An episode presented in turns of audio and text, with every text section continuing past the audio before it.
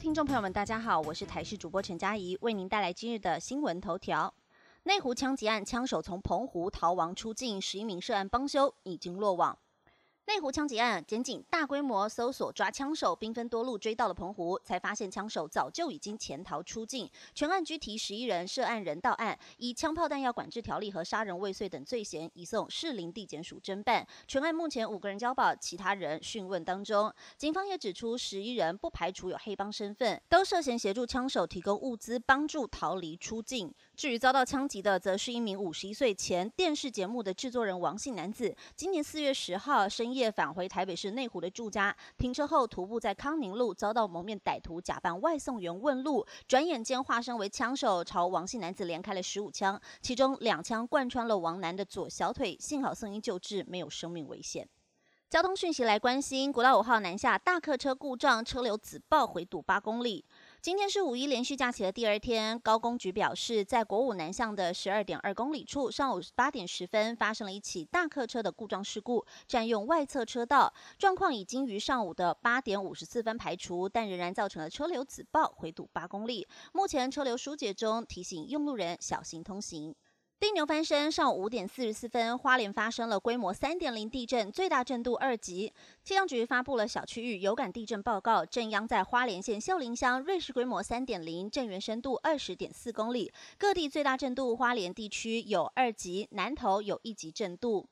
另外，国家级地震警报两条件，造成了两县市从来没想过。还记得上一次收到了地震的国家级警报是什么时候吗？现在统计发现，明明是台湾人，各地区对警报的熟悉程度差很多。西北部的居民真的很少听到警报声，澎湖县民众也有超过四年没有听到震耳欲聋的警报声了。至于在金门县和连江县，从来没有响过警报。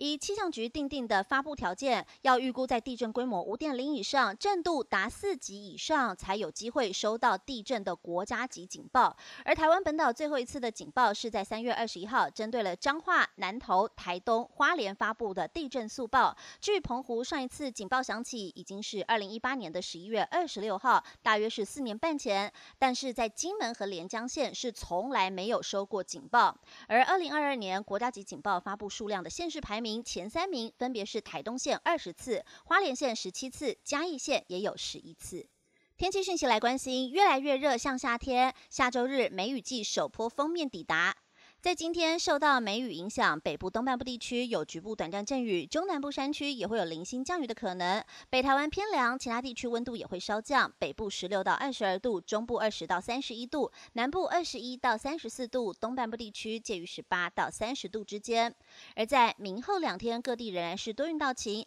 午后在山区还有东半部地区有局部短暂阵雨。到了礼拜三还有礼拜六的这段时间，各地都是晴朗稳定，而且温度也会逐日上升礼拜三到礼拜天这段时间点更是热到好像夏天，北部高温来到了三十三度，中部三十五度，南部更达到了三十六度以上，在阳光下活动都要注意防晒，也要严防中暑了。至于典型梅雨季何时会到，很可能会延后到五月下旬。气象专家表示，下一波梅雨封面预估是在下个礼拜天影响台湾，水汽仍然不多，主要受影响的区域仍然是在北部东半部为主，会有短暂阵雨，中南部受影响程度有限，后续的预报变化也有待观察。而即将进入五月份的梅雨季节，气象专家也表示，短时间内仍然没有典型的显著梅雨建立的迹象，今年梅雨开始时间可能会延后到五月下旬以后，详细时间点必须要持续留意。而在梅雨季开始前，降雨都可能很有限，大家要持续节约用水。以上新闻由台视新闻编辑播报，感谢您的收听。更多新闻内容，请锁定台视各界新闻以及台视新闻 YouTube 频道。